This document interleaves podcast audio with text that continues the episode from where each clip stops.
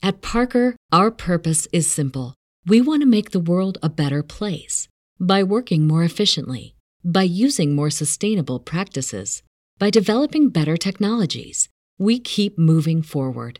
With each new idea, innovation, and partnership, we're one step closer to fulfilling our purpose every single day. To find out more, visit parker.com/purpose. Parker, engineering your success. As humans, we're naturally driven by the search for better. But when it comes to hiring, the best way to search for a candidate isn't to search at all. Don't search, match with Indeed. When I was looking to hire someone, it was so slow and overwhelming. I wish I had used Indeed. If you need to hire, you need Indeed. Indeed is your matching and hiring platform, with over 350 million global monthly visitors according to Indeed data, and a matching engine that helps you find quality candidates fast. Ditch the busy work. Use Indeed for scheduling, screening, and messaging so you can connect with candidates faster. And Indeed doesn't just help you hire faster. 93% of employers agree Indeed delivers the highest quality matches compared to other job sites, according to a recent Indeed survey. And listeners of this show will get a $75 sponsored job credit to get your jobs more visibility at Indeed.com/podcast. That's Indeed.com/podcast. Terms and conditions apply.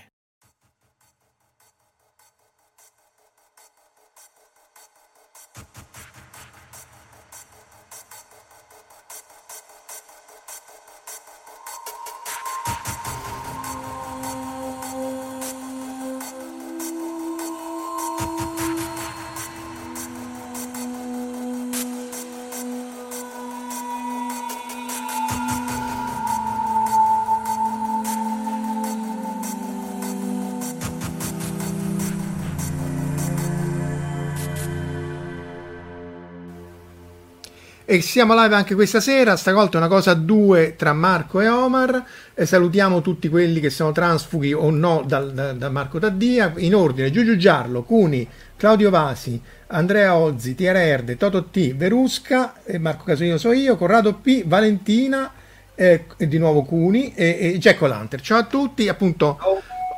Omar, questa è la settimana del 12 aprile del 61, Gagarin è andato nello spazio, ha fatto la sua prima orbita. Ciao anche Alessandra e Michele. La prima orbita, Korolev disse "La porta delle stelle è aperta", che tra l'altro è un film, no? Anzi, comincerei quasi da quel film lì, e quindi volevamo parlare sia del volo storico di Gagarin e tutta la fantascienza sovietica, di cui però il vero esperto sei tu, quindi forse cominciamo proprio dalla porta delle stelle. Dire esperto è una grossa parola, perché, comunque, no, nel senso che per una serie di motivi mi sono, diciamo, in un periodo abbastanza medio-lungo di periodo, mi sono fatto una sorta di full immersion in gran parte della filmografia classica, diciamo quella che potrebbe coincidere con la nostra golden age di film sovietici, e devo dire sono stata una bellissima scoperta. Ecco, hai fatto bene a partire con questo, Marco, perché questo qui è un film interessante, perché sostanzialmente, a parte che, allora, prendo gli appunti così almeno evito. Intanto saluto David, ciao David. Corbellerie, praticamente è interessante perché questo, più che definirlo un film vero e proprio di fantascienza, potrebbe essere quello che adesso potrebbe essere definito una sorta di docufiction. Praticamente parte veramente con un contesto realmente storico, e quando l'astronautica sovietica cominciava a prendere i primi passi, dopodiché prende una piega abbastanza interessante, perché è sostanzialmente una sorta di documentario anche proiettato verso il futuro di tutta l'evoluzione, che vede a partire dall'ipotetico lancio dello Sputnik, perché praticamente questo è del 57, vedevo, no? E prevede già il lancio dello Sputnik fino ad arrivare pian pianino allo sbarco sulla Luna da parte dei sovietici. Poi, come sappiamo, la cosa non è avvenuta, però è bello che era stato realizzato con una sorta di coerenza scientifica. Diciamo. Sì. Potrebbe essere l'equivalente nostro dei Gravity o dei Martian il sopravvissuto, ecco, per cui diciamo... Ecco, Gravity non mi sembra un complimento da fare a questo film, però sì, posso immaginare... L'esempio è quello, la cosa interessante è che Pavel Plushantsev, perché sia adesso, scusate, il russo è mio forte, è un regista russo che George Lucas ha definito il padrino di Guerre Stellari. Perché c'era Lucas, non si sa, ma era un appassionatissimo di cinema praticamente fantascientifico sovietico, e ci sono alcune particolarità che dopo pian pianino spiegheremo, e si è ispirato molto nella creazione di Guerre Stellari al cinema sovietico. Beh, perché comunque poi mi spiegavi tu che l'impostazione, la visione che molti di questi film avevano era un po' diversa dal taglio catastrofista. Esatto. Diciamo che per intenderci, il parallelismo che ho notato vedendo praticamente i due mainstream, diciamo la fantascienza statunitense e quella sovietica, mentre se da una parte a parità di periodo storico la fantascienza americana era molto pervasa di film che più o meno palesemente parafrasavano il pericolo dell'invasione sovietica, dell'invasione russa, per cui i vari praticamente film di mostroni, quelli americani, che diciamo, facevano vedere la forza contro, diciamo, la forza natura che è incontrollabile. Tanti film, tipo per esempio uno su tutto, l'invasione degli ultracorpi, dove praticamente l'invasione era molto più silente rispetto a un'invasione vera e propria.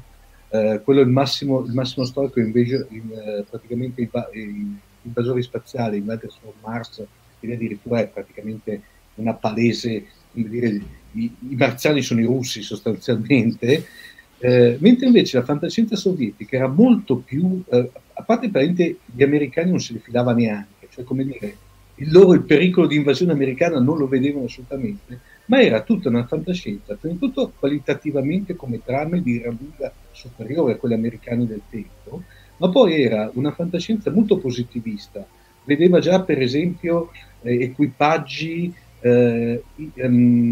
internazionali che cooperavano. C'è praticamente un film che dopo ne parleremo, in cui c'è dentro il giapponese e l'americano e l'italiano praticamente, tanto per dire, e poi trattava più che altro, veniva anche utilizzata per una sorta di denuncia, nel senso che praticamente più o meno palesemente certi aspetti volevano prendere, come dire, fare una critica sociale sulla società sovietica di allora praticamente, per cui era... Perché poi la fantascienza, lo vediamo adesso, soprattutto con la Cina, di cui vi raccomando di seguire Francesco Verso e sia le sue opere, va bene, ma anche tutta la pubblicazione che lui fa non solo della fantascienza cinese ma anche indiana e così via, e appunto lui ci spiegava alle varie Dipcon che la fantascienza cinese riesce ad affrontare tutta una serie di tematiche che altrimenti non sarebbero affrontabili, data la censura e dato il contesto che c'è adesso in Cina, che mutatis mutandis non è poi così diverso da quello che c'era all'epoca nell'Unione Sovietica. Sì, infatti. E in più dopo c'era tutta questa vena molto intimistica che, se volete, la punta, diciamo il top, era stato toccato da Solaris, che vedeva una sorta di... era molto intimistica, umanistica come fantascienza. Come ti ripeto, la cosa che mi ha veramente stupito, ora che poi tra l'altro questi film qui sono, ne parlavamo nel fuori onda, tutti, bene o male, tranne uno, tutti i film che citeremo in questa puntata sono reperibili o su YouTube o su Russian Film Hub, che è una sorta di piattaforma di streaming libera dove si vedono, ci sono tutti questi film di cui gran parte di questi film che tratterò, tranquillamente visibili gratuitamente. L'unico problema è che non c'è l'italiano, c'è l'inglese praticamente, però sì, i sottotitoli sono disponibili.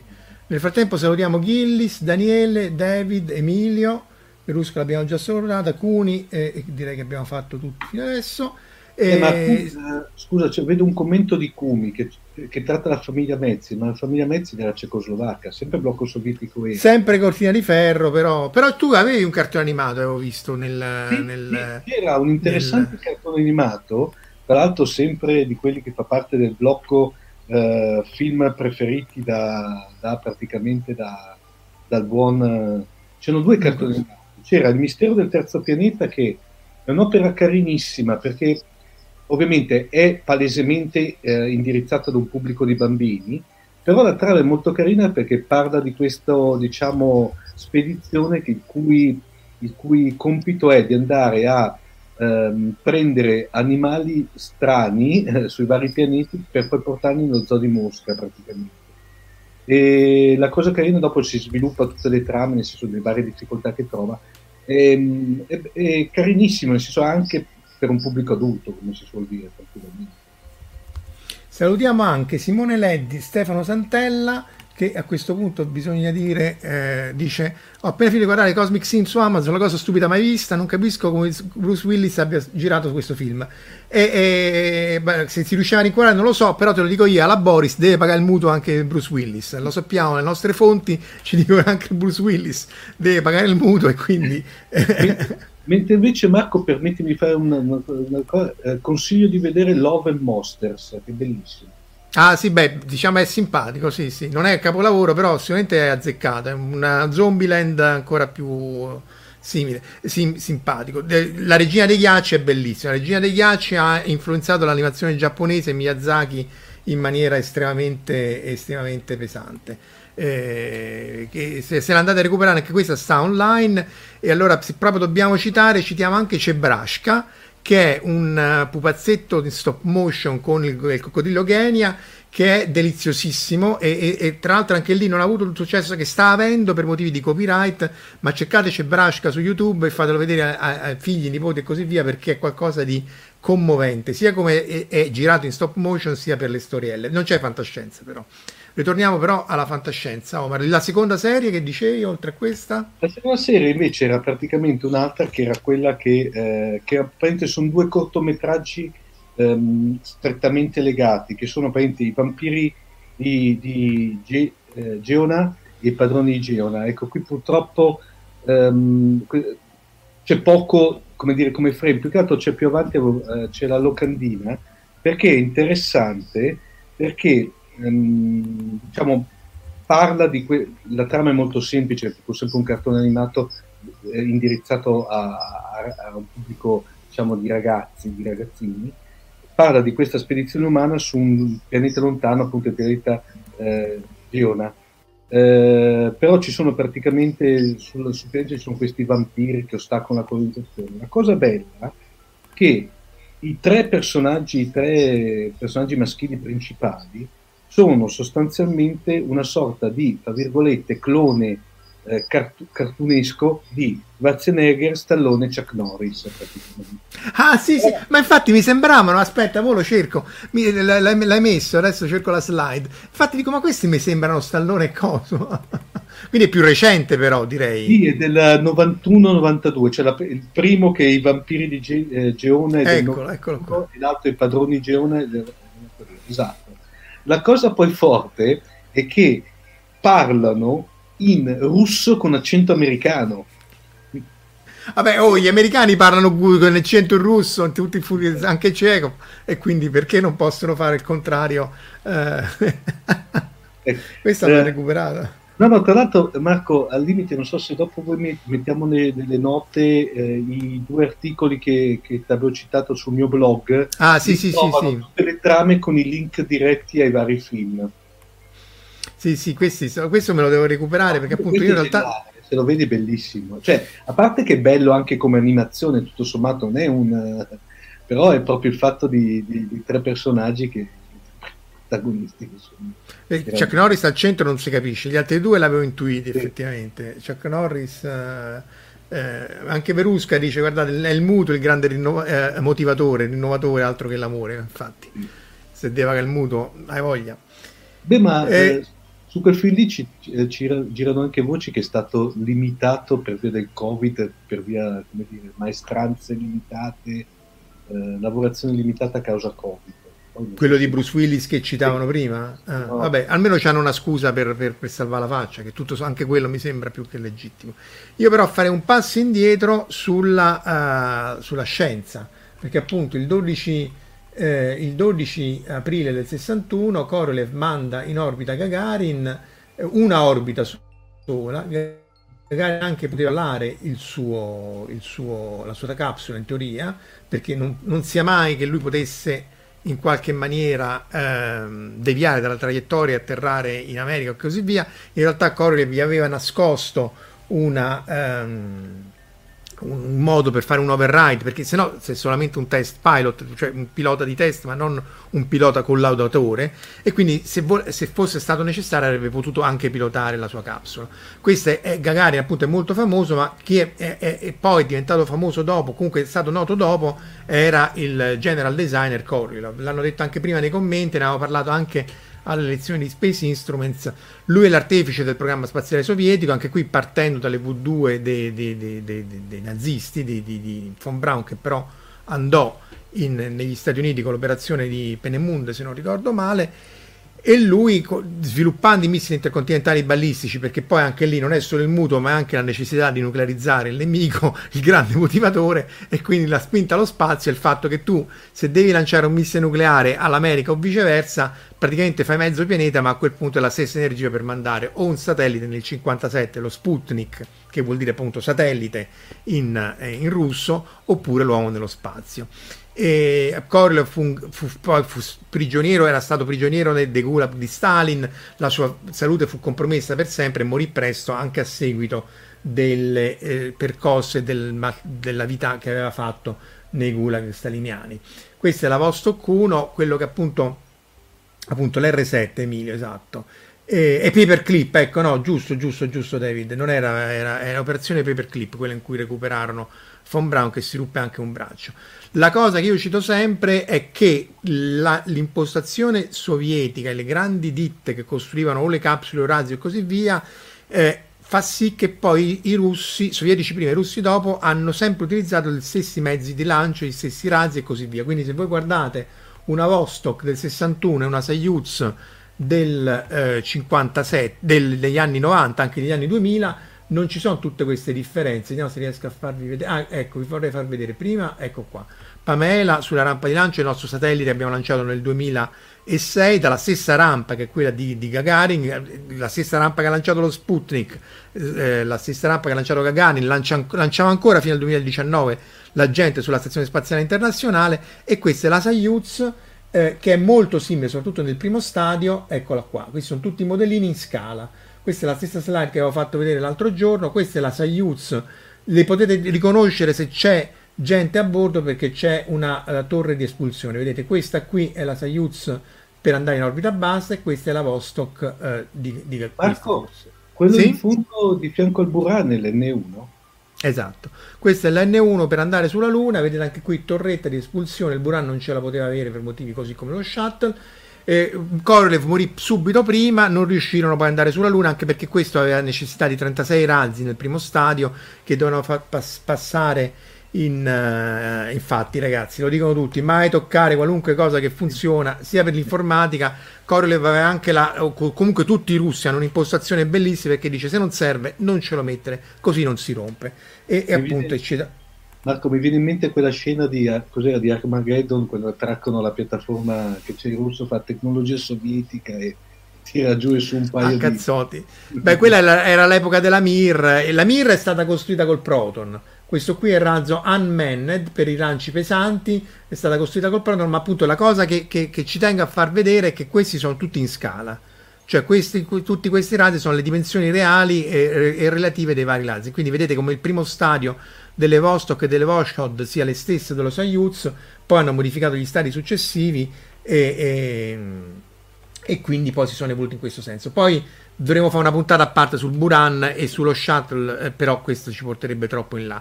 Però appunto nel 61 Gagarin va in orbita, fa appunto una orbita, vediamo un po' se riesco a farvi vedere l'orbita, eccola qua, di Gagarin, lanciato da Baikonur. Baikonur al tempo si chiamava Tyuratam, però gli hanno dato il nome Baikonur, che è una città che era a 300 km letteralmente per confondere il nemico. Infatti pare che l'U-2 che fu abbattuto dai missili americano, che mentre sorvolava amichevolmente l'Unione Sovietica, fu abbattuto mentre cercavano sta famosa Baikonur e le rampe di lancio. Un'orbita, poi qui vedete inizia a fare retrofire ai razzi a terra e appunto entra nella storia. Io l'ho sempre trovata una figura però tragica, Gagarin. Non so tu come lo percepisci. Ma più che altro è stato, diciamo, quello che potrebbe essere un grosso testimonial, come potrebbe essere definito adesso. Tra l'altro poi, Marco, qui senza scendere in teorie complottistiche, c'è anche questa, la morte di Gagarin è un mistero che rimane insoluto. No, vabbè, è un incidente aereo, lì è chiaro. Poi cosa sia accaduto letteralmente l'incidente aereo, uno può andare a vedere i dettagli, però è chiaro che è impossibile che sia stato sabotaggio, a meno che tu supponi che sia stato diventato troppo importante per... Quello che, siccome... sono informato perché avevo fatto un articolo dalle tue spie sovietiche, esatto, ho contattato i miei agganci all'ambasciata italiana a Mosca, no. Anche in questo periodo, tra l'altro. e quello che è venuto fuori è che tutto sommato lui era, pur essendo stato scelto perché aveva una comprovata fede nei confronti del partito, ok, perché ricordiamo che allora bisognava essere iscritti al partito, cioè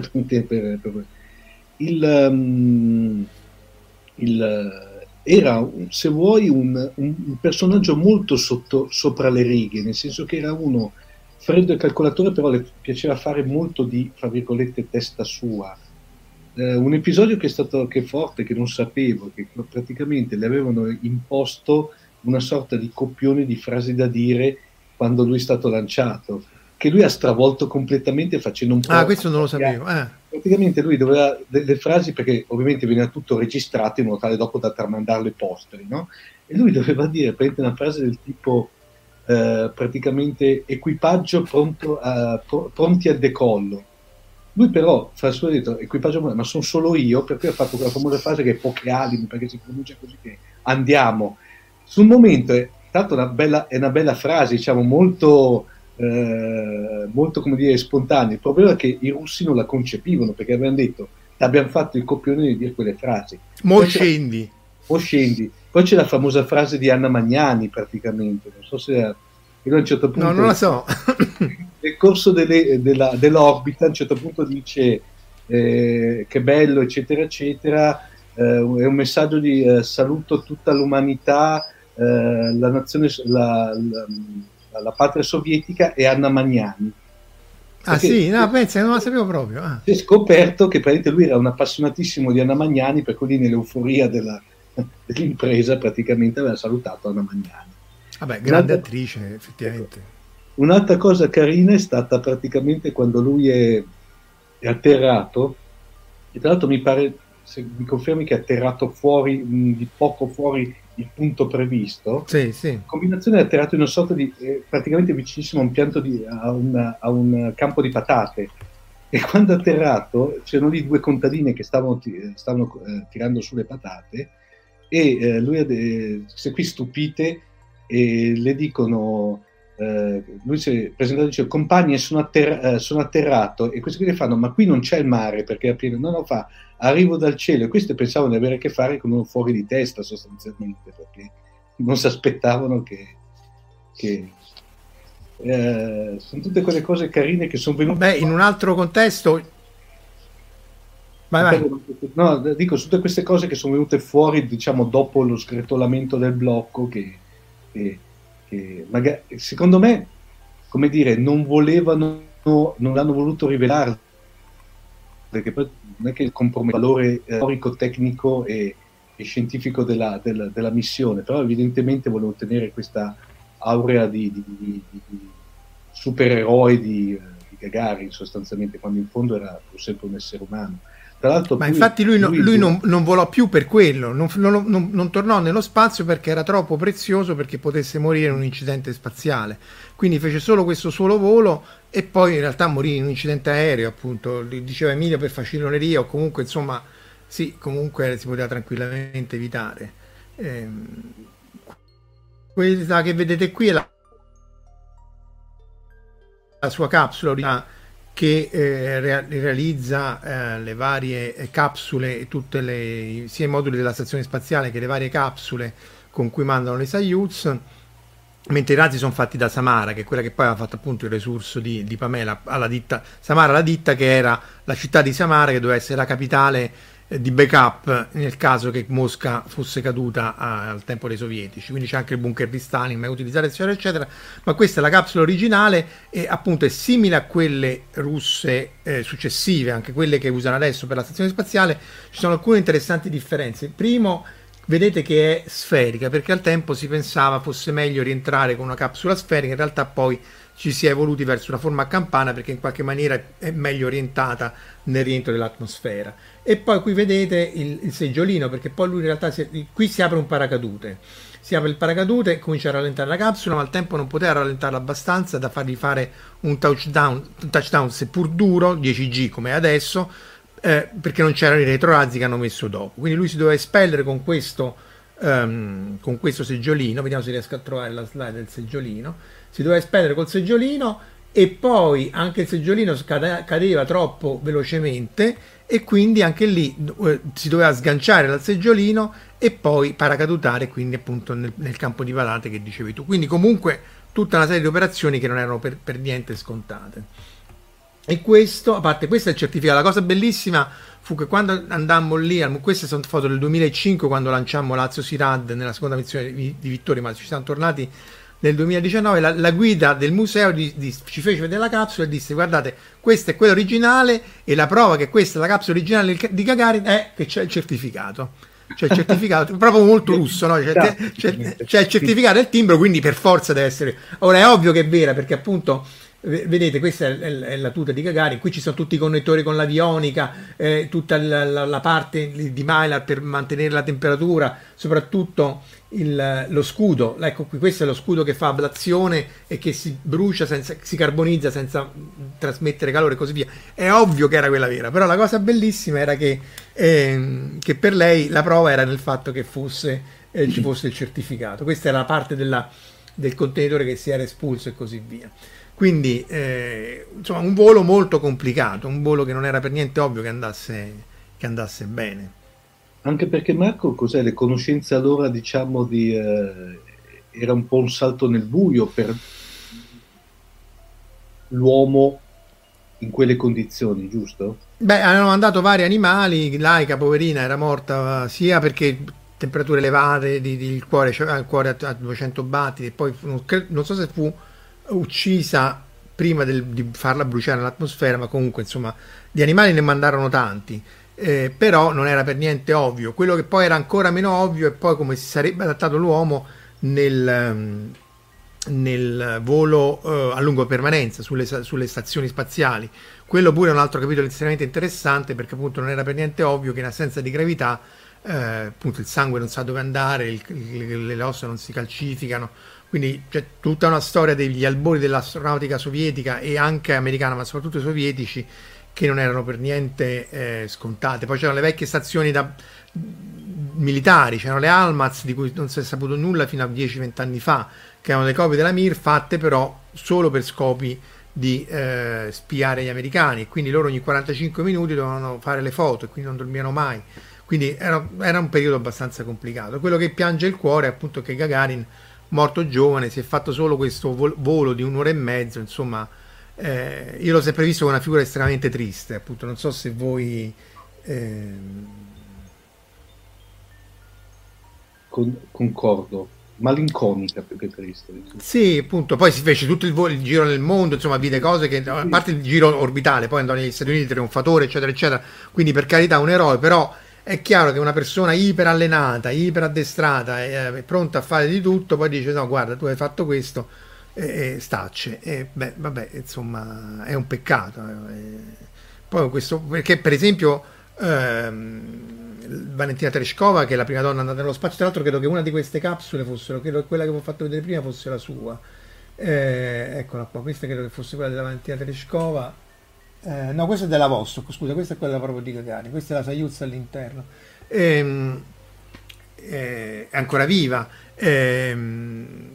Molti astronauti di quell'epoca gloriosa sono morti di recente, quindi insomma Gagarin mi ha sempre colpito come sì, eroe eccetera, è entrato nella storia dell'uomo, però lui come persona forse non ha potuto dare quello che avrebbe potuto dare in contesti differenti, e vabbè, purtroppo è così. Negli USA non lo so, Emilio, io sapevo che lui forse negli USA non c'è andato, devo controllare, ma sicuramente fece un bel giro del mondo. Simone dice che il suo big era fino alla scia di turbolenze di un SUV più grosso passato molto vicino, ha toccato le piante e si schiantarono, infatti purtroppo appunto, vabbè, incidenti capitano, però appunto non averlo fatto volare per evitare gli incidenti e poi farlo morire così rimane molto. Questa appunto è la Soyuz, quindi 3 posti, quindi la capsula un po' più grande di quella di Gagarin, vedete ancora adesso sono comandi molto semplici, hanno cambiato l'avionica, ma insomma il sistema di base essenzialmente è quello. Confermo comunque Emilio, nel senso, non è stato negli Stati Uniti, è stato per esempio in Inghilterra ma non negli Stati Uniti. L'ho rosicato, vabbè, del resto capisco. Ecco, questa qui è la plancia di comando della Soyuz, con il punto dove sto lì, anche lì se uno vede anche la componentistica eccetera è interessante, perché fino a pochissimi anni fa, 10-15 anni fa, era tutto elettromeccanico, di elettronica, di chip c'era, ma c'era pochissima roba. Adesso hanno modificato molti sistemi di assetto, infatti anche Mini-Euso che abbiamo lanciato nel 2019 era una Soyuz senza equipaggio, c'era il robottone Fyodor, quello che spara, perché avevano modificato alcuni sistemi di guida, anche perché erano ucraini e quindi per ovvi motivi non poteva essere non potevano continuare così, però volevano testarlo su una Soyuz senza equipaggio. Sì, per l'ideologia sovietica doveva rappresentare il popolo sovietico, ma questo più che Gagarin era Korolev, perché poi gli dissero vabbè, ma chi è che è l'artefice di tutto questo, perché gli vogliamo dare il premio Nobel, volevano dare il premio Nobel a Korolev, e la risposta fu no, ma appunto è un achievement di tutta un conseguimento di tutto il popolo sovietico, e lui era tenuto assolutamente segreto, poi appunto morì giovane, parliamo degli anni, non mi ricordo se era prima della Luna, quindi 67-68 credo, e poi gli furono dati gli onori che si meritava. Infatti lui è sepolto alle mura del Cremlino come 4 astronauti che sono Komarov, il primo morto veramente in maniera stupida, molto sovietica quello, perché dovevano far volare la Soyuz, c'aveva 200 problemi, si schiantò al suolo veramente, e poi altri 3 quando si sganciavano dalla Salyut e il sistema avionico non si chiuse una valvola, e quindi morirono asfissiati.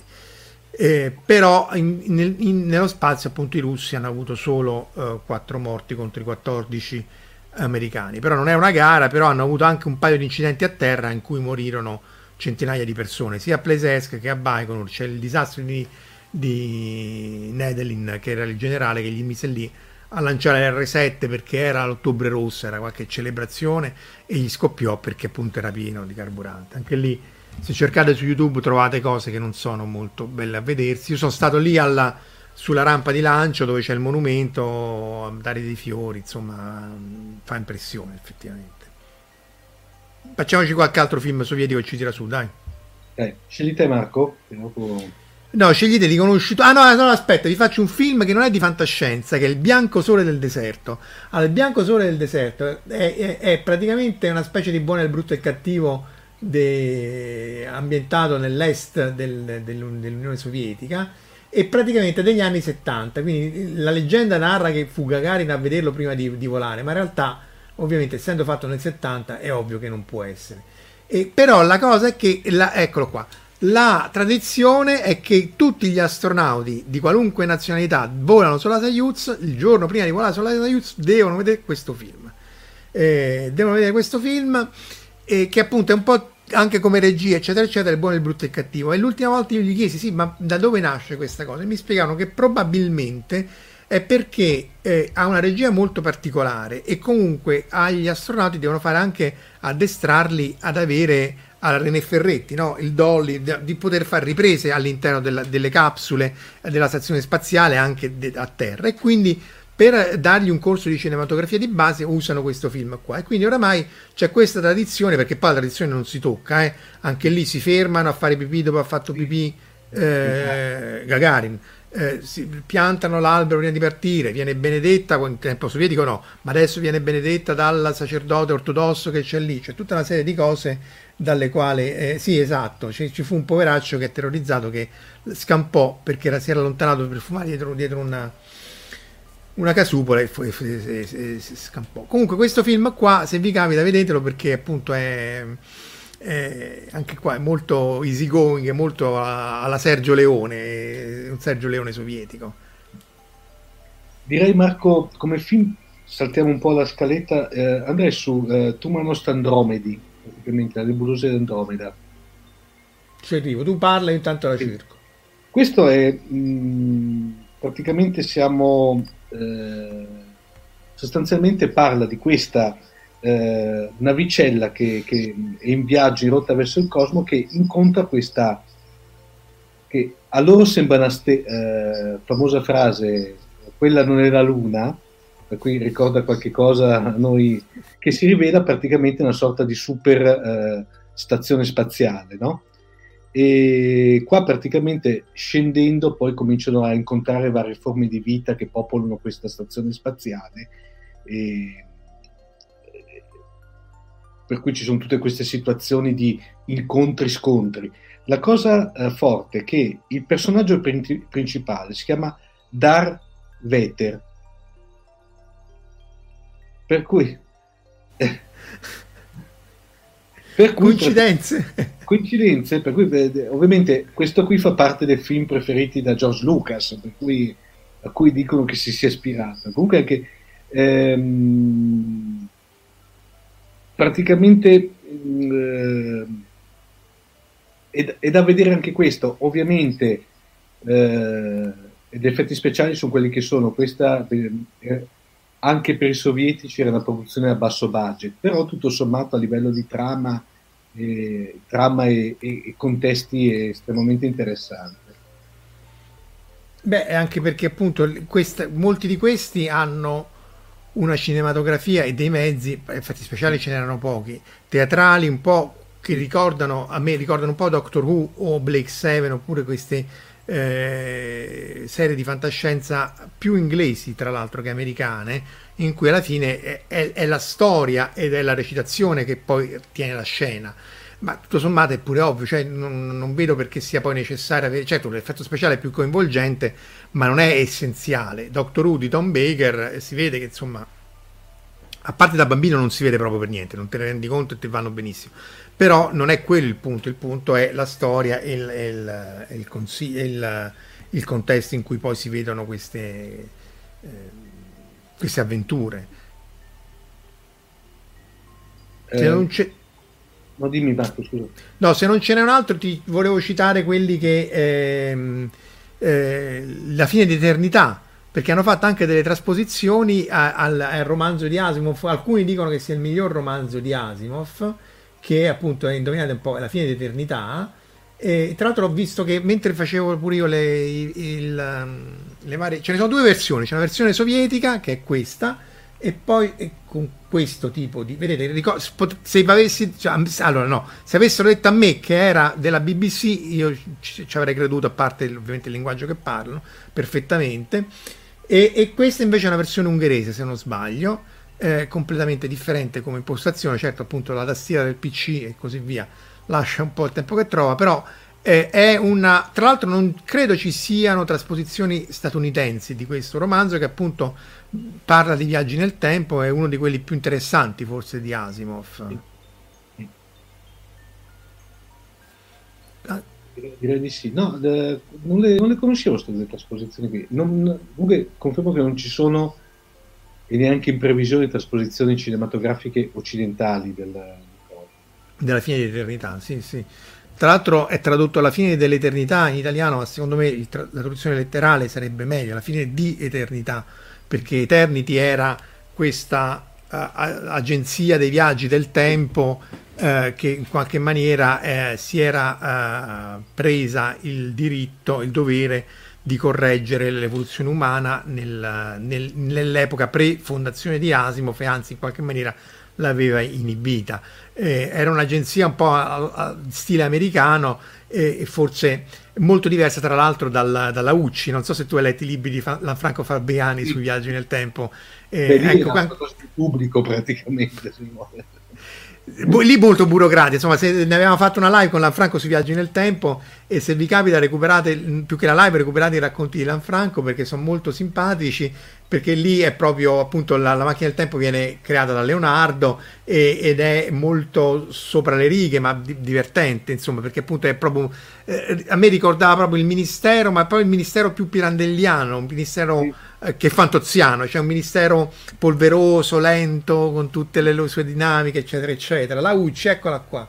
E nel frattempo sempre Emilio cita Leonov, esatto. Leonov era un vero cowboy, nel senso che Leonov fu il primo a fare la prima passeggiata extraveicolare. Lì rischiarono veramente di morire tutti e due, perché lui e l'altro che stava con lui nella capsula, perché la tuta si gonfiò, non sapevano che si sarebbe gonfiata così tanto, non riusciva a rientrare, avevano il battito veramente a 200 perché la paura, eccetera eccetera. E riuscì a rientrare solo aprendo una parte della tuta e facendo uscire un po' dell'aria dalla tuta, cioè gente veramente con un coraggio e un sangue freddo che è impressionante, un po' come il nostro Luca Parmitano che gli si allagò la tuta mentre stava facendo l'attività extraveicolare, non questa volta, quella precedente, e riuscì lentamente in 5 ore a tornare, ma stava quasi affogando nella tuta americana, tra l'altro, e in qualche maniera gli viene riconosciuto che ha salvato il programma spaziale non solo americano ma del mondo, perché se lui fosse morto in un'attività extraveicolare con una tuta spaziale sulla stazione spaziale avrebbero bloccato tutto e si sarebbe bloccato tutto. Poi il suo sangue freddo, lì conta appunto la preparazione e la capacità di potersi comportare in maniera consona alla situazione. Lo stesso con Leonov, terrorizzati eccetera eccetera, riuscirono a mantenere il sangue freddo, a far uscire l'aria e a rientrare. E Leonov è morto da pochissimo, era un ottimo pittore, ecco, se vi capita cercate i quadri di Leonov, perché sono anche lì, colgono l'aspetto spaziale e soprattutto i primi hanno questa pittura. Bisognerebbe prendere qualcuno che ci capisce di pittura, non noi due mentecatti. Però questi colori vivaci, questi poster, appunto citavano prima la bellezza dei poster e così via. Io mi ricordo anche a Baikonur c'erano queste caserme abbandonate in cui poi mi infilavo in maniera più o meno per me, se c'erano questi giganteschi mosaici con i razzi, le cose che incitavano alla gloria del futuro dell'Unione Sovietica e così via. Quindi se vi capita recuperate i quadri di Leonov che sono splendidi. Facciamo Solaris, quello è quasi obbligatorio. Beh, Solaris, che poi tra l'altro io parlo di quello sovietico, per poi ti ricordi che c'è stato anche quel remake con George Clooney. Vabbè, qua allora c'è da dire, l'hanno già detto nelle note, che questo Stanislav Lem è polacco. Una volta fece una figuraccia con i polacchi, ma in realtà mi riferivo al film e non all'autore quindi mi salvai in corner. Però questo è un film molto particolare, tra l'altro sì, belli effetti speciali oltretutto. No, belli effetti speciali, è molto intimistico, si può dire così, possiamo definirlo così, perché non è una classica, cioè non è una sotto certi aspetti può risultare anche pesante, perché praticamente è molto recitato, è molto lento come tempi, però è un capolavoro veramente. Sì, vabbè, Stanislav Lem, appunto padre della fantascienza polacca. Tra l'altro ne avevamo parlato in una vecchissima puntata di Fantascientifica, dove avevamo parlato io e il professor De Santo, lui la parte libro, io la parte film. Il film è comunque, stringendo, parla di questa stazione su questo pianeta dove c'è questo oceano planetario, che poi si rivela un oceano senziente sostanzialmente, ed era in grado di chiamiamoli ricreare i sogni, i desideri, ma anche le paure dei componenti dell'equipaggio di questa stazione.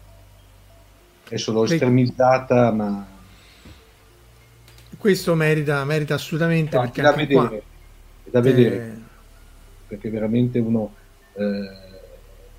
se poi uno vuol farsi del male può vedersi prima questo e poi quello, il remake ma quello di George Clooney era noioso più che altro, non è che fosse brutto, diciamo che, bravo Marco, allora Solaris, quello originale, è lento però è godibile, nel senso che praticamente è una lentezza che ci sta tutta. Quello di diciamo il remake americano era lento, appunto, nel senso che dopo un po' uno però non era, cioè, non era un brutto film, ecco, no? No, sembra che avesse voluto enfatizzare ulteriormente le lentezze del film, capito? La sensazione era questa, però tutto sommato poteva essere interessante come cosa, ma secondo me hanno, anche come in altre volte, in altri remake, hanno sbagliato il bersaglio. Vabbè, poco male, appunto, partire dall'originale che forse è meglio.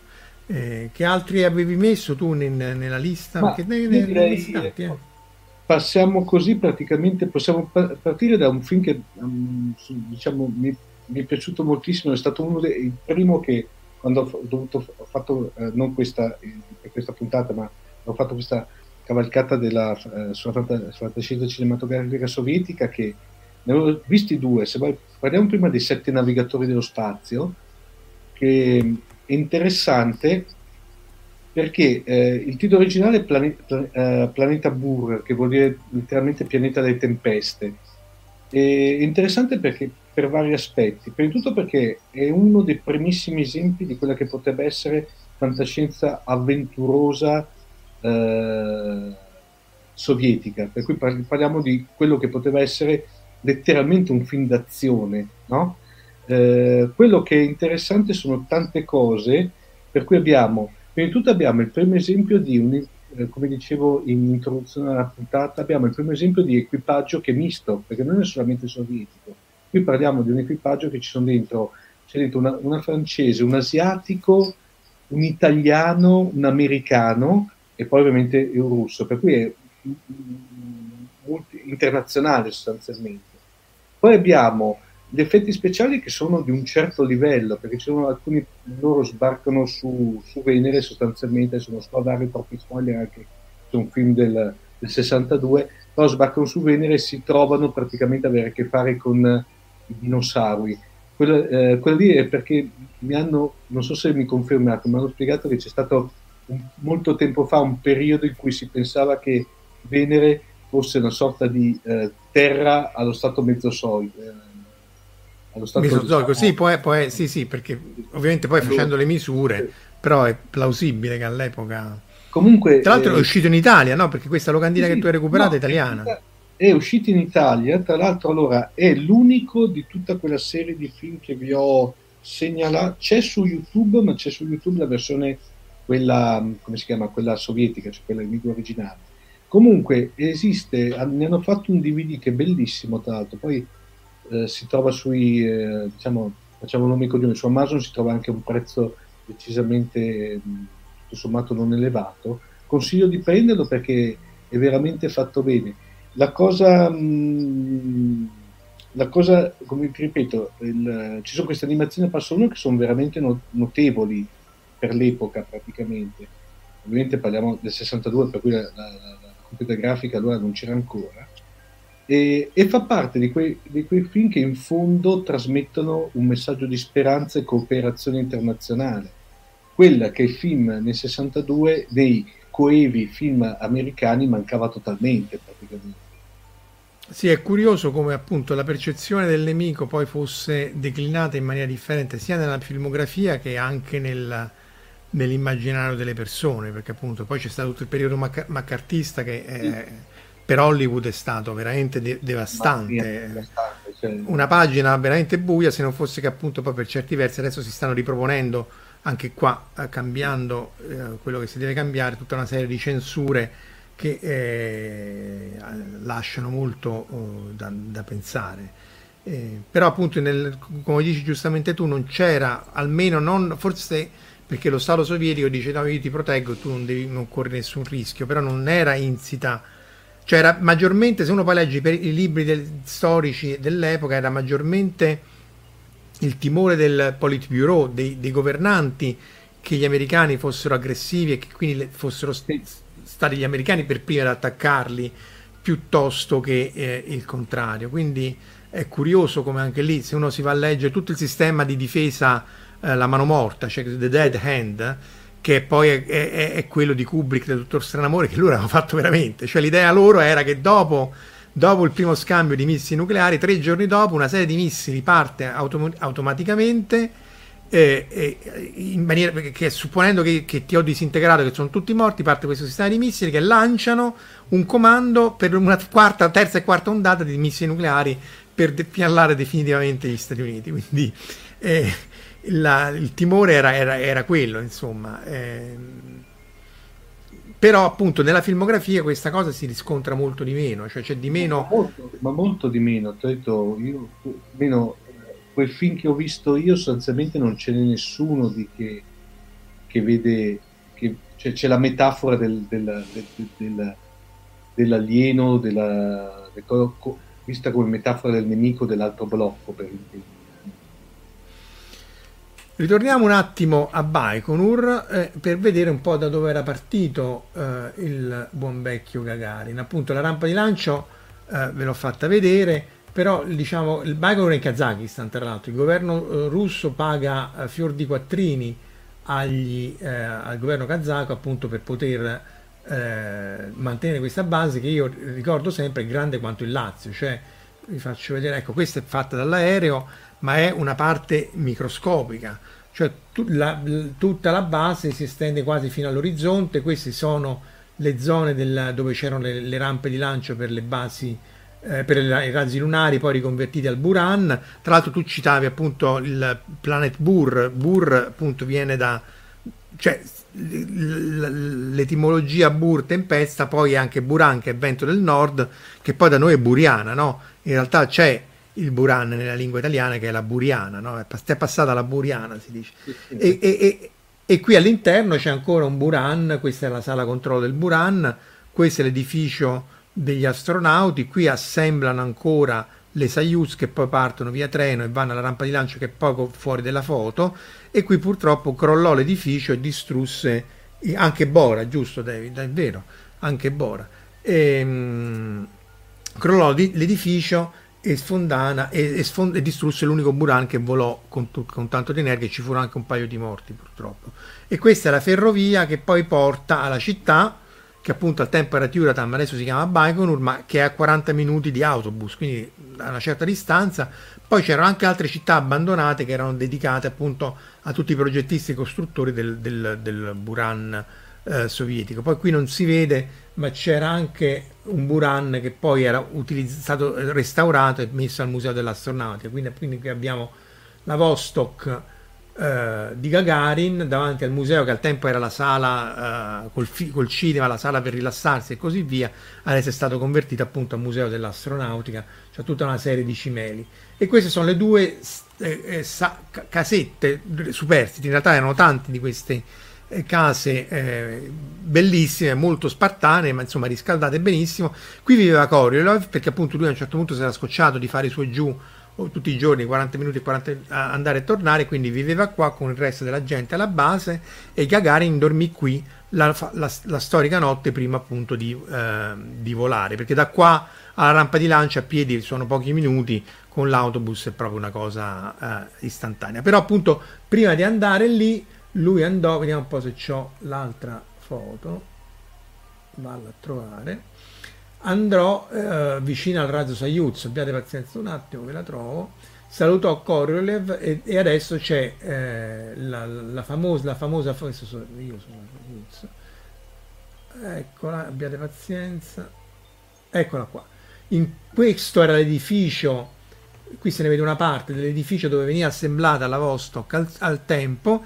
E qui molto sbiadito vedete questo quadratino bianco e c'erano tre quadratini bianchi dove appunto c'era Korolev, altri militari, Gagarin, e c'è la famosa foto storica di Gagarin che saluta prima di incamminarsi. E qui, se non te lo dicono i russi, non te ne accorgi, tu passi in questo che è un parcheggio abbandonato, appunto sempre la stessa zona, questa qui è la stessa zona vista da un'altra inquadratura, qui c'è la fermata del treno e appunto questa è poi la il busto di Korolev e la stessa frase, appunto la porta delle stelle è aperta, che è quella che disse lui quando finalmente misero, credo la disse quando lanciarono lo Sputnik, devo controllare, perché quando lanciarono Gagarin il logbook, che è questo è il logbook di Korolev,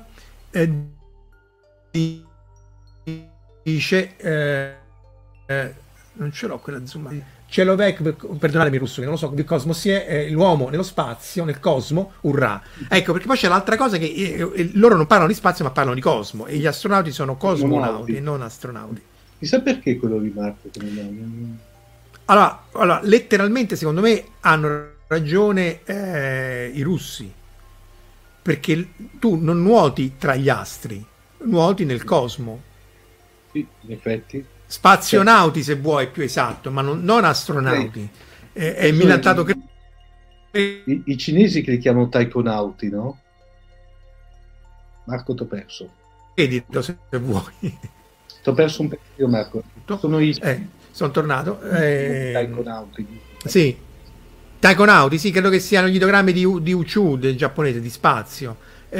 Però spazionauta avrebbe senso, in realtà letteralmente astronaut, cioè colui che naviga tra le stelle è errato, perché appunto poi Gagarin stava a 100 km, sì, la certificazione è 100 km, tu basta che passi 100 km e sei un astronauta, però se fai un volo suborbitale tipo quelli dell'aereo commerciale, sì, ti può chiamare astronauta, sì, hai visto la Terra da 3 minuti, sì, rosico da morire, se ti incontro di meno. Però, voglio dire, non è la stessa cosa che stare in volo orbitale. Queste sono quelle cose che dico sempre quando faccio il corso di Space Instruments. La maggior parte dell'energia del razzo non è per andare a 100, 200, 300 km, ma è la velocità orizzontale per darti la forza centrifuga per evitare di cascare a terra. Perché, appunto, questo viene raccontato molto bene anche in Le Fontane del Paradiso di Clark. Tu puoi avere l'ascensore orbitale, ma quando stai a una certa altezza, se non sono 36.000 km, non stai in orbita, stai semplicemente nello spazio, e se ti stacchi cadi. E quindi tu vedete, per quello che poi le traiettorie dei razzi piegano sempre, perché ti serve la maggior parte dell'energia cinetica per non ricadere. Il rapporto è 20:1, per quello poi che tu hai i voli suborbitali che hanno questi razzetti microscopici, perché in realtà sali e poi riscendi giù, mentre appunto per andare nello spazio ti servono 20 volte più energia, perché altrimenti ricadi. E poi vabbè, ma questo lo sapete, non è che c'è assenza di gravità, che quando sei in orbita sei in caduta libera, o comunque la forza centrifuga cancella quella di gravità, e quindi innanzitutto non cadi, e soprattutto le due forze si annullano, e quindi non percepisci la presenza di un campo gravitazionale, perché la forza centrifuga ti cancella l'effetto. E la linea di Casolino fa le bizze, sì, però almeno con StreamYard non è catastrofica come quella tua, Marco, Taddia.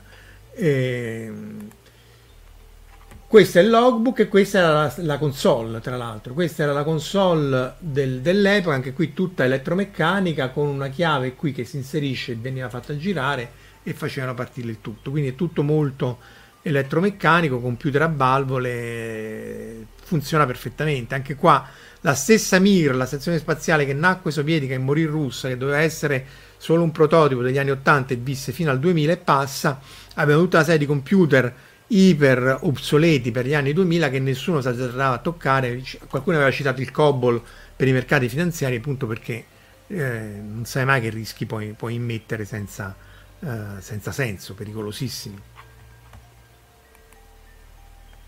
Altro film, Omar, altro film, andiamo molto indietro nel tempo, andiamo nel 1924 con Aelita, praticamente, che questo si trova tranquillamente su YouTube. È un film interessante, perché a parte parliamo di un film muto, ragazzi, per cui però sostanzialmente è estremamente attuale come trama, perché parla sostanzialmente di questo di questo allora la cosa è buffissima, c'è questo ingegnere terrestre che capta, magari poi lì ci possiamo ricollegare quell'altra cosa che ci parlava Marco, capta questo segnale dallo spazio che, qui do spoiler perché è troppo forte, che lui pensava che era un messaggio che arrivava da Marte, sostanzialmente, come dire, venite, venite. In pratica era invece un espediente di un commerciante di pneumatici per attirare la clientela. Ma nel 1924 sta storia? Sì, sì. Ma dai. Per cui questo qui, ovviamente, come costruisce una navicella, parte va su Marte e si accorge praticamente che su Marte c'è questa prospera civiltà aliena dove lui incontra la principessa Aelita, che poi si rivela quella che non è, perché praticamente lì è una metafora del capitalismo. Sì, ovviamente la società marziana è ipercapitalistica e lui praticamente, arrivando dall'Unione Sovietica, porta i dogmi del comunismo, fa su un macello, scatena la rivoluzione proletaria e Marte diventa il vero e proprio pianeta rosso. Rosso, da tutti i punti di vista. La cosa forte, Marco, è che i soldati di Alita sono praticamente dei prototipi di Stormtrooper di Guerra Stellare. Ah, anche, accidenti, va recuperato. Va recuperato assolutamente. Dice che appunto i costumi sono stupendi, dice Simone. Sì, sì, no, è da vedere perché era... Ma, cioè, a vederlo, Marco, secondo me, cioè... allora, io quando l'ho visto la prima volta, perché l'avevo visto un po' di tempo fa, perché avevo fatto un articolo per Tom Sarder dove parlavo di Alita, se te lo vedi, più che un film muto, sembra un film moderno che prende in giro un film muto. Per 24 quasi c'è un secolo, sì, insomma. Sì, infatti è diventato tra l'altro da poco di dominio pubblico, per cui si trova... Guardatelo perché veramente, al di là di tutto, è attualissimo, è veramente come... Beh, l'altra metafora lì era il mitico, quello coreano, come si chiama? Adesso Pulgasari. Pulgasari, esatto. Lì. Pulgasari, sì. Beh, però lì, aspetta, Pulgasari, secondo me, però lì c'è il problema che veniva, alla fine è il mostro che doveva rappresentare la liberazione del popolo, che poi si rivolta contro il popolo. Per cui, come dire, è il regime che viene posto al potere per proteggere, per liberare il popolo oppresso, che dopo però si rivela più oppressore lui, capito? Sì, quello paradossalmente sembra quasi una critica al regime comunista. C'è Giugiu Giarlo che chiede di Salyut 7. Ecco, Salyut 7, non c'ho la volevo mettere, mi sono dimenticato. Allora, la storia della Salyut 7 è una storia pazzesca, che veramente è una storia di fantascienza, se non fosse che è vera, perché questi c'era questa Salyut che era una stazione orbitante prima della Mir, che era stata abbandonata per vari mesi, quindi congelata, tutto abbandonato, eccetera eccetera. Mandano questi due astronauti a ripristinarla, a farla funzionare. Questi hanno tutta una serie di problemi senza fine a farla rifunzionare, e quindi in qualche maniera però ci riescono, e tra l'altro fanno il primo e unico trasferimento da stazione spaziale a stazione spaziale, perché l'orbita della Mir era esattamente la stessa orbita in termini di piano orbitale, altezza, inclinazione e così via, stava solo veramente poco più avanti o poco più dietro della Salyut 7, ma scientemente, proprio per poter trasferire una buona parte della strumentazione dalla Salyut alla Mir anni dopo. E questa, appunto, per chi citava Gravity eccetera, cioè tu questa cosa la puoi fare solo se tu lo pianifichi da terra, stai sullo stesso piano orbitale, stessi parametri orbitali eccetera, altrimenti è impensabile. Ciò detto, poi chiude però male, perché appunto una delle cose che dicevano era che gli americani volevano usare lo shuttle per rubarsi la Salyut e portarsela a terra, perché sarebbe entrata nella cargo bay dello shuttle, e quindi poi alla fine c'è questa scena, perdonate lo spoiler, ma tanto quello è proprio brutto, dell'americano che in qualche maniera gli passa vicino e gli fa il saluto come per dire vabbè, siete riusciti a salvare la stazione spaziale, avete la mia stima. Forse come metafora può starci, ma come realismo la parte finale cade molto appunto nella, un po' questi film nuovi anche questi dei supereroi cadono un po' nell'autoesaltazione, però un po' ridicola, come poi succede anche per altri film tipo Discovery e così via, per carità, non è che stanno solo di là. Però Salyut 7 appunto i primi due terzi secondo me merita assolutamente, perché appunto leggetevi la storia della Salyut, è una cosa pazzesca quello che hanno fatto questi due uomini per ripristinare i sistemi, che c'era tutta condensa, quindi c'era l'acqua da tutte le parti, quindi non è che puoi accendere tutto, immagina tu c'è l'acqua su tutte le pareti, su tutti i circuiti elettrici eccetera eccetera, al freddo, la ripristinano, prendono tutto quello che devono fare e poi la trasferiscono sulla Mir. È una storia veramente incredibile. Il film appunto lascia un po' a desiderare, però forse vale la pena di recuperarlo. Siamo già oltre l'ora, che altro ci abbiamo qua in cantiere? Come film? Beh, come film potrei adesso proporre una produzione che veramente questa era questa è da vedere assolutamente, che è Kin-dza-dza. Questo è esatto, che cos'è queszo? Kin-dza-dza è, a parte che Kin-dza-dza, Marco, è praticamente un brand, ormai hanno fatto serie televisive, cartoni animati, rappresentazioni teatrali, no? Diciamo che siamo già verso il periodo quasi d'86, perché l'Unione Sovietica c'è ancora, però era una fase di piena perestroica sostanzialmente, no? Era già è una commedia distopico-satirica che è una feroce condanna della società, dell'apparato burocratico sovietico, no? E parla di questa praticamente cos'è? Kin-dza-dza sostanzialmente è una sorta di universo parallelo che viene a contatto col nostro, per cui c'è uno scambio di come posso dirti, di alcuni dei nostri abitanti vanno da loro e alcuni di loro vengono da noi, no? Per cui ci si scontra sul fatto, per esempio, che da loro la cosa più preziosa che c'era erano i fiammiferi,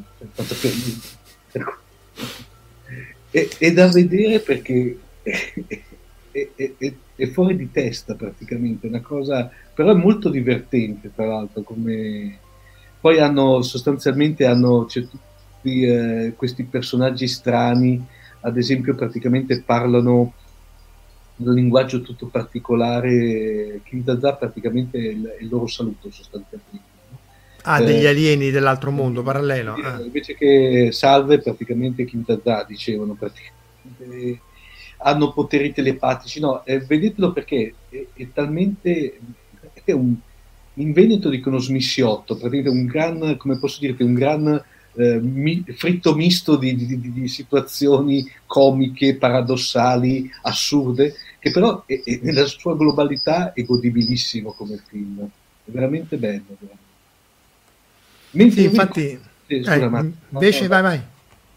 mentre invece quello che mi piaceva che è già uscito diciamo negli Stati Uniti, qui in Italia non è stato ancora distribuito, però vi consiglio appena esce, perché dovrebbe uscire a momenti su Amazon Prime Video, se non è già uscito, è Sputnik, che è una produzione attuale, per cui non è vero e proprio russo, si può dire russo ormai, non più sovietica, che è un film veramente bello, è un thriller orrifico fantascientifico fatto benissimo sostanzialmente, tra l'altro è stato per gran parte nelle classifiche di streaming in America, è stato per un bel periodo ai primi posti come download e accessi.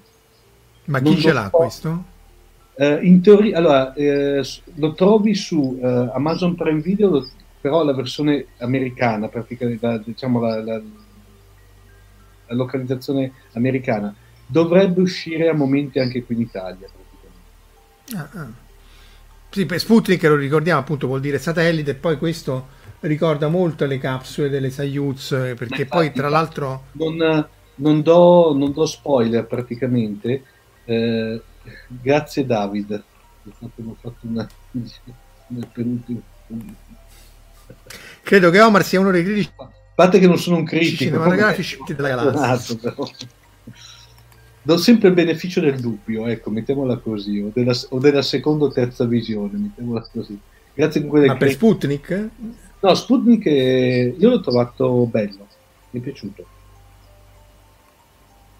Vabbè, quindi va recuperato quando arriverà. No, molto bene, penso che Davi si riferiva a Kin-dza-dza, però è come dire. Beh, Kin-dza-dza potrebbe essere, facendo ovviamente i dovuti ragionamenti, Siku, è vero, è uscito anche il remake, è vero. È il seguito praticamente. Kin-dza-dza potrebbe essere, Marco, è un mix fra Brasil e Fascisti su Marte, ecco, mettiamola così. Però con tutta questa... Che avevano citato anche prima, no? Rosso pianeta bolscevico e traditore, come diceva. No, ma lì con moschette un me ne frego dentro al cuore. Il problema è entrare nel mood satirico e umoristico russo, che secondo me è secondo solamente a quello giapponese. Che anche lì, se lo riesci a trovare. Moschetto. Comunque David ti stima perché dice che sei molto, condivido, molto più competente Omar di molti professionisti siti. Questo lo condivido. Cosmic Sin e poi Sputnik, dice Marco Taddia, e Sputnik va agli Oscar, infatti, certamente. No, ma quello sì, sicuramente, perché non so, non ho visto Cosmic Sin, ma mi stanno trattenendo. L'hanno detto sopra, no? Che dice che dovevamo, com'era, divertirlo, sollazzarlo, non so, perché era disperato eccolo qua, già citato prima Stefano, dice appena guardato Cosmic Sin, rincuorarlo, speriamo che ti abbiamo rincuorato, perché ormai l'ora è bella che è passata. Chi altro è rimasta all'appello, Omar? Allora, aspetta un attimo che provo a vedere se trovo qualcheduno un po' particolare. L'uomo anfibio, io c'ho l'uomo, ecco, anfibio. L'uomo anfibio è interessante, perché l'uomo anfibio, allora qui veramente ragazzi è una produzione palesemente a bassissimo budget, però la cosa interessante è che aspetta che recupero, eccolo qua, recupero gli appunti. L'uomo anfibio è interessante perché una storia estremamente straziante, non fatevi spaventare perché non è tipo un uomo di Atlantide, è più simile alla Sirenetta la storia,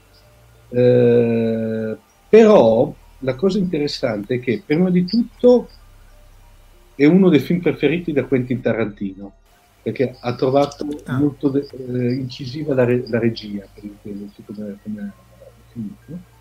Ma poi sostanzialmente e non è una coppia, cioè sembra praticamente il film di Guglielmo del Toro, La forma dell'acqua a scepa vuota, sembra praticamente un remake di questo film.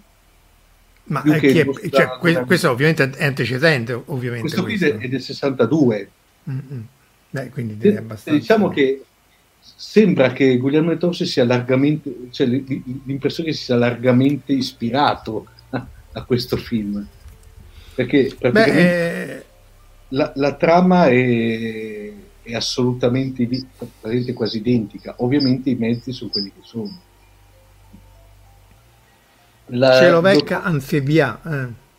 Sì, l'uomo anfibio, sì. Sì. Celovecca di cui sopra, del Celovecca Cosmosie e anfibia.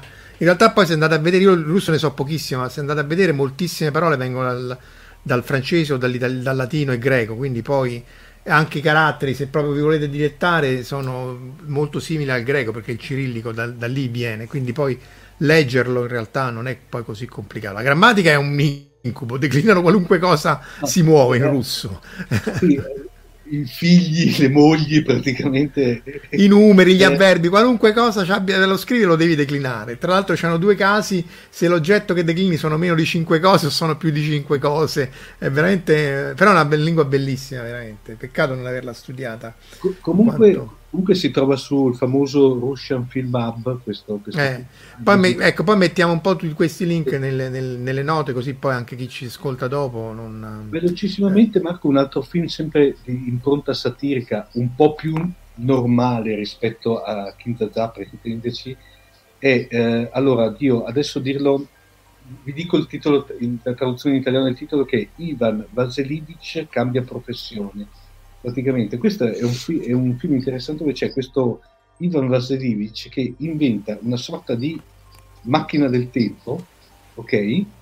Crea una sorta di fessura spazio-temporale e si trova proiettato, lui e l'amministratore del suo condominio che odiava palesemente, all'epoca dello zar Ivan il Terribile, il quale si rivela un suo perfetto sosia. e vengono scambiati, per intenderci, e gli dici solo, per cui il buon zar viene trasferito dell'Unione Sovietica degli anni 70, il film del 73, ok? Mentre lui invece nell'epoca, diciamo, pre-Unione Sovietica dell'impero russo. E cambia professione, giustamente, mi sembra anche giusto. Ci sono una serie di situazioni praticamente tragicomiche che sono eccezionali. Anche questo lo trovate su Russian Film Hub, per cui veramente vedibile, ed è bello. Ha, diciamo, ovviamente effetti speciali, più che altro ha dei costumi stupendi. Infatti, stavo vedendo. Ma questo è più recente, però, di quando è questo? 72, 73. Ah, beh, quindi anche insomma, c'ha una bella età. Sì, i costumi stavo ammirando, impressionante. No, veramente sono notevoli, veramente. Poi la filmografia, vabbè, loro hanno sempre avuto il culto della filmografia, eccetera, eccetera, quindi è chiaro che le riprese e poi i mezzi che avevano a disposizione erano comunque notevoli. Marco, prima facciamo un lieve accenno ai fratelli, Giugi, quelli che captavano... Ah sì, vabbè, sì, comincia tu e poi dico che è una bufala, però comincia tu, sì. No, praticamente circolavano, cioè sono circolate in tempi più recenti i famosi, cos'era, i cosmonauti perduti, sostanzialmente, questa leggende metropolitana, i cosmonauti perduti, in cui erano state divulgate da questi due radioamatori, se non sbaglio, che erano di Torino, che Giudica... adesso non mi ricordo più bene ecco, bravo, grazie David, grazie mille, che sostanzialmente asserivano che con le loro attrezzature e le loro antenne no, vedo sotto il commento di Emilio praticamente. Ma in effetti, perché è una bufala, quindi possiamo anche menzionarla, no, ma essenzialmente no, però aveva fatto abbastanza scalpore, perché questi avevano sparato che avevano sentito dei rantoli, delle respiri affannosi, trasmissioni mosche, dicevano SOS a tutto il mondo, che loro reputavano fossero di questi presunti cosmonauti, però cosmonauti sovietici o americani praticamente, che erano, la cui missione era fallita sostanzialmente, per cui vagavano nello spazio praticamente. Ecco. Sì, però appunto non torna come tecnologia, non torna nulla, perché poi la cronologia dei viaggi poi è nota, e soprattutto poi gli incidenti a Baikonur in cui morirono queste centinaia di persone sono noti, quindi già era ovvio al tempo per chi faceva un po' di analisi spaziale, ma poi anche adesso sarebbe assolutamente venuta fuori, non torna proprio, però vabbè, anche lì... Forse ecco, magari una fake news o una controinformazione, però sballata ante litteram, quindi è anche divertente per il valore storico del fatto che poi la bufala... No, perché tanto era stata abbastanza... perché mi ricordo articoli sulla stampa, cioè è venuta fuori... L'avevano anche addirittura, se non sbaglio, invitati a una puntata di Rischio Tutto, Vabbè, perché lì è chiaro che all'epoca il blocco sovietico era un blocco, non si capiva bene che succedesse, tenevano tutto nascosto, quindi poteva funzionare la narrazione all'epoca, poteva anche risultare credibile, se non fosse che appunto non tornava con tutta una serie di cronologia dei voli spaziali, quanta gente poteva viaggiare a quell'epoca e così via, quindi vabbè, del resto... L'abbiamo citata giusto per dovere di cronaca, come si... Sì, in realtà appunto questa è la prima puntata perché era sullo spazio e su Gagarin, però dovremmo tornarci su questi temi, perché ovviamente abbiamo sulla filmografia sovietica, di cui tu sei l'esperta, abbiamo solo scalfito la solita punta dell'iceberg. Marco, volevo chiudere la diretta con un curioso, se me lo permetti, con un curioso aneddoto sempre su Gagarin, no? Vai. Praticamente che 2 giorni dopo il volo, durante un ricevimento al Cremlino, Khrushchev chiamò Gagarin in disparte e gli chiese se avesse visto Dio mentre era in orbita, e il cosmonauta Gagarin ha risposto, ovviamente in tono scherzoso, sì, l'ho visto. Allora il Khrushchev, se non aveva capito il tono, ha detto: mi raccomando, ti prego, non dirlo a nessuno. Dopo qualche giorno dopo qualche anno di gulag, dopo qualche giorno dopo il patriarca Alessio I, che sarebbe praticamente il capo della Chiesa ortodossa, si avvicinò a Gagarin e fece la stessa domanda.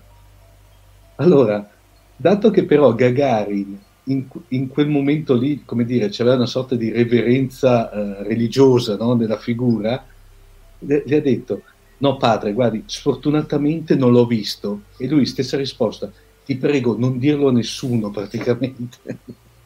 Era simpatico come aneddoto. Questo secondo me fa vedere il fatto che Gagarin tutto sommato non era il dio che volevano, ma era una persona normale. Sì, sì, no, tra l'altro poi se si legge forse si potrebbe anche evincere che fosse religioso, perché appunto lo teneva nascosto, però da alcune cose si potrebbe anche capire questo fatto qua. Ragazzi, siamo a 1 ora e 20, siamo stati ben seguiti questa sera, grazie di tutti quelli che hanno partecipato, c'è ancora tantissimi. Sull'astronautica russa c'è una quantità immensa di cose, ne parleremo un po' appunto nel corso che però quello è più formale, di Space Instruments, che faccio 2 volte a settimana, però questo connubio con la fantascienza secondo me è sempre quello vincente. E così David dice: proviene da una famiglia sì cristiana ortodossa e quindi fu propagandato giustamente col campione dell'ateismo. Quindi torneremo sicuramente su questi temi, come al solito.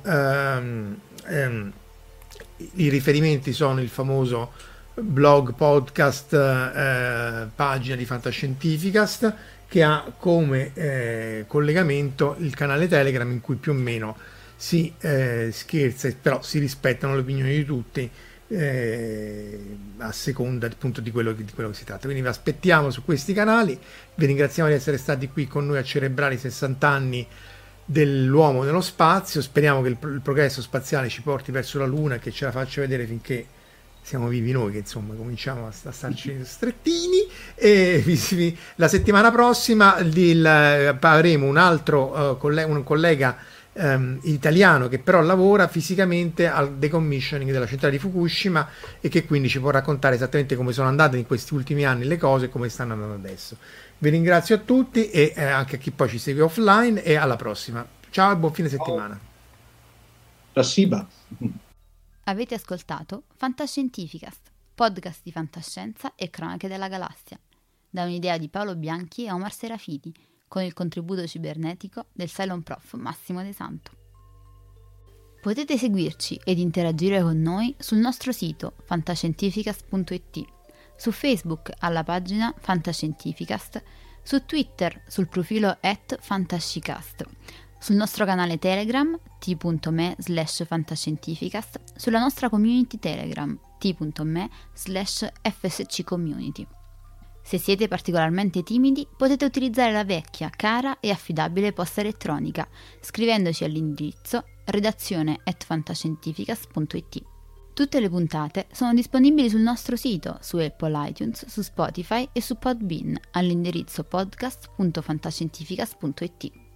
Se volete, potete lasciarci una valutazione a 5 stelle su Apple iTunes ed offrirci una birra romulana o un gotto esplosivo pangalattico, sostenendoci tramite una donazione PayPal utilizzando l'apposito pulsante sul nostro sito.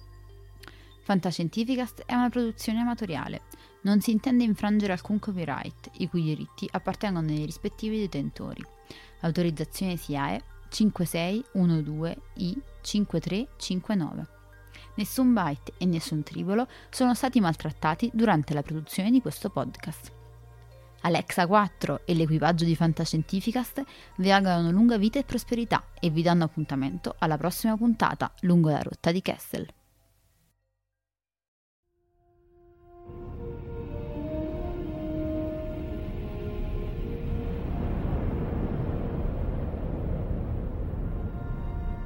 Certo che hanno una gran bella nave. E hanno un capitano ancora più grande. Allora è finita, a quanto pare. Io dico che sarebbe il caso che ci muovessimo anche noi. Capitano, ho appena ricevuto un ordine dal comando. Dobbiamo tornare alla base immediatamente. Cambiano equipaggio.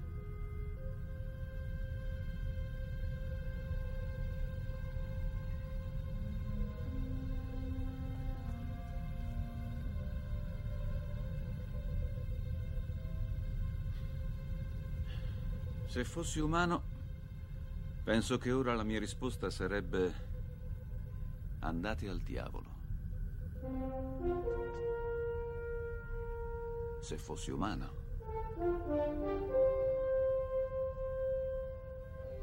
Che rotta, capitano?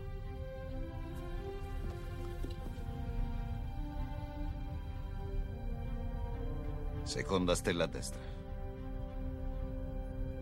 Poi dritto fino al mattino.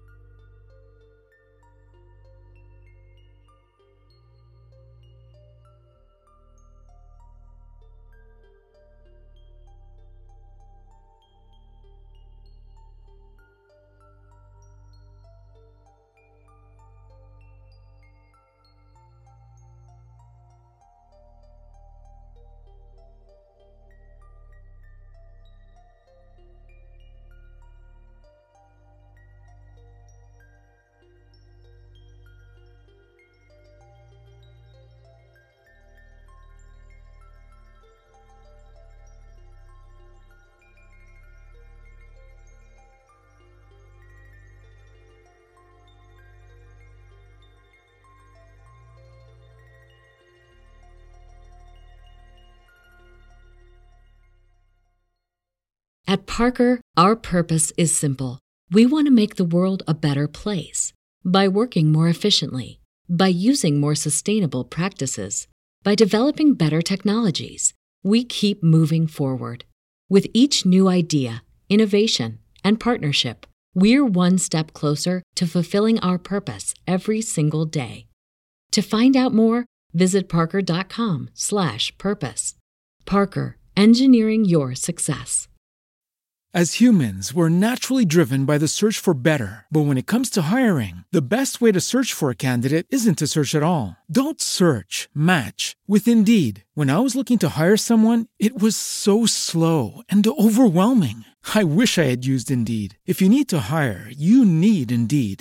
Indeed is your matching and hiring platform, with over 350 million global monthly visitors according to Indeed data, and a matching engine that helps you find quality candidates fast.